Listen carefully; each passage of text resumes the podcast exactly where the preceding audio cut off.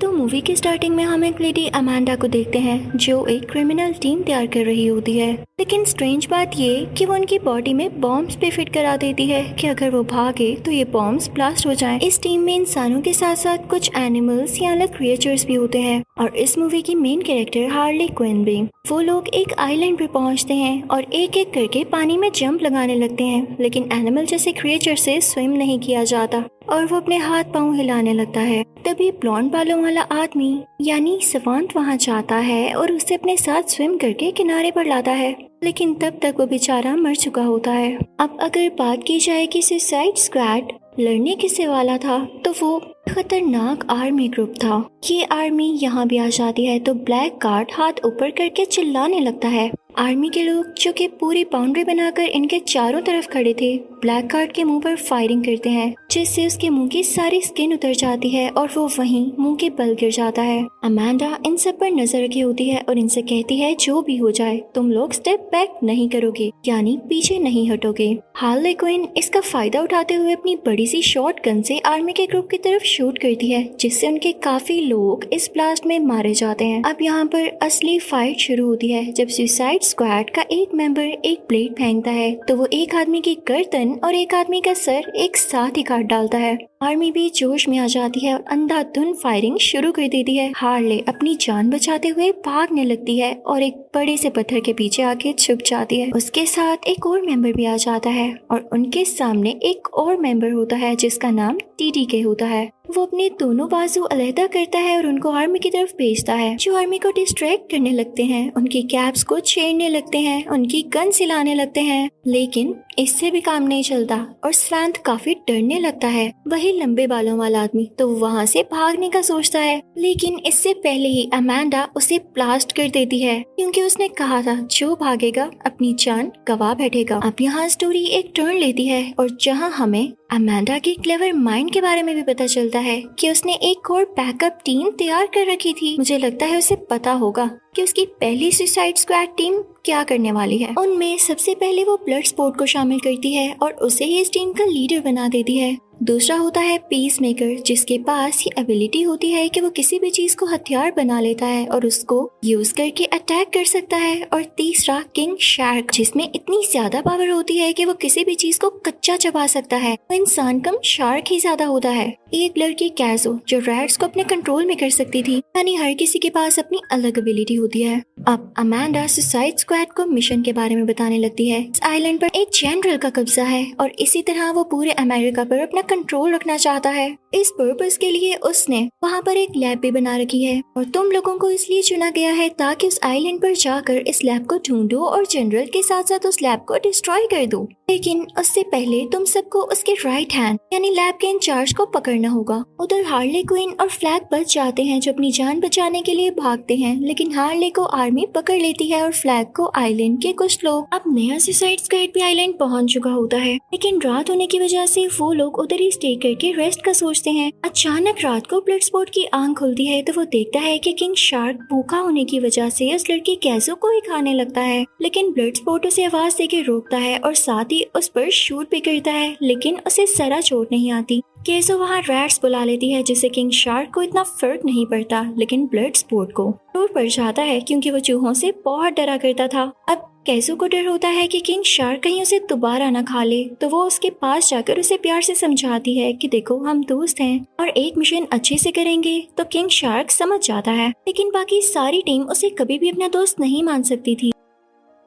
अब Amanda suicide squad से contact करती है और उन्हें फ्लैग को आइलैंड के लोगों से बचाने का कहती है, जो कि एक ट्राइब था।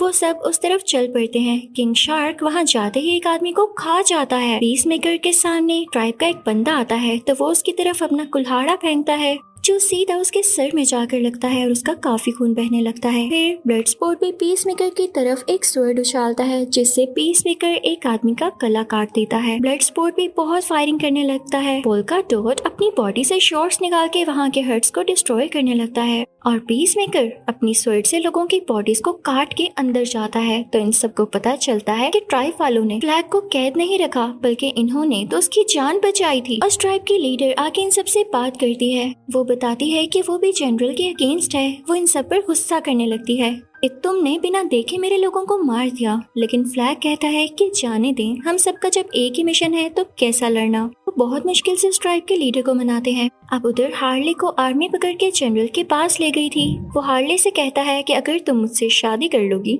तो मैं प्रेसिडेंट बन जाऊँगा, क्योंकि लोग समझते हैं कि मेरे लिए मैरिड होना ज़रूरी है। और फिर हम दोनों मिलकर दुनिया को भी रूल करेंगे।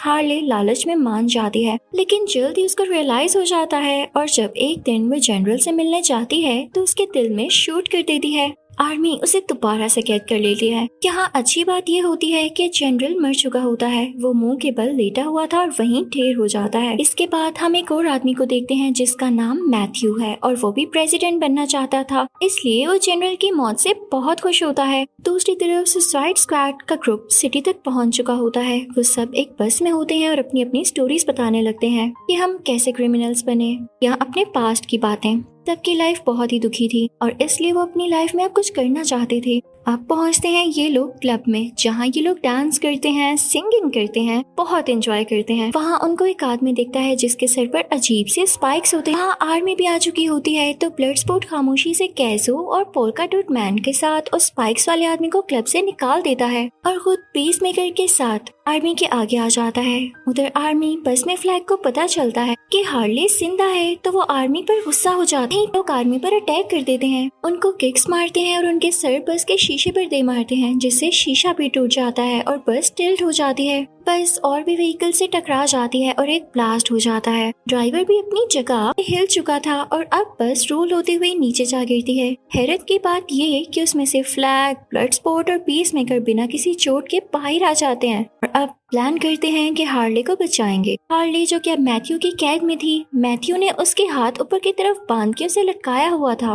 वो उसके मुँह और पेट पर पंचेस मारता है, जिससे मुँह से खून आने लगता है। वो उससे उसके बैकग्राउंड के बारे में पूछता है और ये भी कि कौन लोग हैं हमारे पीछे? हार्ली उसे कुछ नहीं बताती तो मैथ्यू का बंदा उसे इलेक्ट्रिकल शॉक्स देने लगता है। हार्ली की आँखें बंद हो जाती हैं, लेकिन वो ड्रामा कर रही थी। मैथ्यू जैसे ही बाहर जाता है, हार्ले। उसके बंदे के गर्दन को अपने पाँव से तोड़ देती है और उससे की लेते हुए अपने पाँव की हेल्प से ही लोग खोलती है। अब जब वो बाहर आती है तो उसको बहुत से लोग रोकते हैं। पहले तो हार्ले उन दोनों को शूट कर देती है और फिर अपने दोनों हाथों से ही सब लोगों पर शूट करने लगती है। फिर एक रोड लेके जंप करती हुई वहाँ से लोगों को मारते हुए गुजरती जाती है। आखिरकार वो बिल्डिंग से बाहर आ जाती है और उन तीनों को वहाँ पर देखती है जो उसे बचाने आए थे। हार्ले फ्लैग के गले लग जाती है। अब ये सब इकट्ठे हो जाते हैं और उस लैब की तरफ़ निकलते हैं। वहाँ बारिश शुरू हो जाती है। अब सब उधर अपने मिशन के मुताबिक फाइट करने लगते हैं। सब वहाँ के लोगों के गर्दनों में शूट करते हैं। इन शार्क एक आदमी के जिस्म को दो हिस्सों में अलग कर देता है और यहाँ बहुत सारे सोल्जर्स का खून बहने लगता है। पीछे से और भी सोल्जर्स आ जाते हैं और मैथ्यू को भी खबर हो जाती है। सुसाइड स्क्वाड लैब के अंदर जाके डोर्स लॉक कर चुका होता है। ऐसो अब लैब के अंदर जाती है। तो वहाँ बहुत से क्रिएचर्स को देखती है जो उसे कम्युनिकेट करने की कोशिश करती है। वहाँ वो कुछ स्टार फिशेस को भी देखती है जो बहुत डेंजरस लग रही होती है। अब यहाँ वो स्पाइक्स वाला आदमी इन सबको बताता है की ये स्टार फ़िश हमारे अपने मुल्क का ही एक फेल एक्सपेरिमेंट था और फिर इसे इलीगल एक्सपेरिमेंट्स के लिए स्लैब भेज दिया गया। अमेंडा भी इस चीज़ को जानती थी, लेकिन वो सब कवर करना चाहती थी, ताकि हमारा मुल्क बदनाम न हो। फ्लैग यहाँ का डाटा चुरा लेता है, लेकिन पीस मेकर उस पर गन पॉइंट कर लेता है। इससे पहले कि वो उसे कुछ कह पाता, बाहर आर्मी के अटैक की वजह से बिल्डिंग गिर जाती है और स्टारफिश का भी केज टूट जाता है, जिससे वो आज़ाद हो जाती है और सबसे पहले उस स्पाइक्स वाले आदमी के हाथ पाँव पकड़ के ज़ोर से खींचती है, जिसकी वजह से उसकी बॉडी अलहदा हो जाती है। फिर पीस मेकर फ्लैग के पेट में किक मारता है की वो उसे डाटा वापस कर दे, क्योंकि अमेंडा ने ही पीस मेकर को ऐसा करने के लिए कहा था। वो उसे उठा के किसी चीज़ की तरफ़ फेंकता है और एंड पर फ्लैग भी स्टील की एक चीज़ उठाकर पीस मेकर को मारने लगता है और उसके मुँह से बहुत खून आने लगता है। लेकिन इससे पहले कि फ्लैग पीस मेकर को मारता पीस मेकर उसकी चेस्ट में स्टैप कर देता है और इस चीज़ का फ़ायदा उठाते हुए कैजो वहाँ गिरे हुए ड्राइव उठा लेती है जिसमें डाटा था। लेकिन पीस मेकर उस पर भी गन पॉइंट करके उसे डाटा वापस करने का कहता है। उधर हम शार्क को देखते हैं जो बिल्डिंग में पानी बह जाने की वजह से बाहर जाके गिरता है और उसके सामने आर्मी होती है। यहाँ ब्लड स्पॉट भी बिल्डिंग से गिरने ही वाला होता है, लेकिन हार्ले उसका हाथ पकड़ के ऊपर खींच लेती है। नीचे सब आर्मी वाले किंग शार्क पर शूट करने लगते हैं, लेकिन वो बहुत स्ट्रॉन्ग था। वो उठ खड़ा होता है और आर्मी वालों को कच्चा चपाने लगता है। लैब काफ़ी डैमेज होने की वजह से टूटने लगती है और गिरने ही वाली होती है की हार्ले ब्लड स्पॉट और पोल का डोट मैन वहाँ से जंप लगा के रोड को एक रस्सी के ऊपर स्लाइड करते हुए बाहर आ जाते हैं और बिल्डिंग शार्क के ऊपर गिर जाती है। हार्ली और पोल का डोट मैन किसी जगह पर आके खड़े हो जाते हैं। जबकि ब्लड स्पोर्ट की रस्सी टूट जाती है तो वो नीचे चला जाता है। और ये वही सीन होता है जहाँ बेस मेकर ने कैसो पर गन पॉइंट की हुई थी। ब्लड स्पोर्ट उसके सामने आ जाता है। बेस मेकर ब्लड स्पोर्ट पर शूट करता है तो उसे ये वक्त ब्लड स्पोर्ट भी अपनी बुलेट शूट कर देता है। तो उसकी बुलेट पीस मेकर की बुलेट को चीरते हुए पीस मेकर तक जाती है और सीधा उसके चेस्ट में लग जाती है और वो मारा जाता है। अब कैसे रोते हुए ब्लड स्पोर्ट को सब कुछ बताती है? कि स्टार फिशेस कैसे तबाही मचा रही हैं। वो ब्लड स्पोर्ट को डेटा भी देती है। अब शार्क भी उनको ज्वाइन कर लेता है और एक आदमी का सर खाते हुए बड़े मज़े से एंटर होता है। इतने अटैक्स के बाद भी ज़्यादा चोट नहीं आई थी। लेकिन तभी वहाँ पर मैथ्यू की आर्मी भी आ जाती है। वो अपनी गन्स तैयार कर लेते हैं। सुसाइड स्क्वाड को मारने ही वाले होते हैं। लेकिन इससे पहले ही स्टार फ़िश बिल्डिंग को तोड़ते हुए बाहर आती है।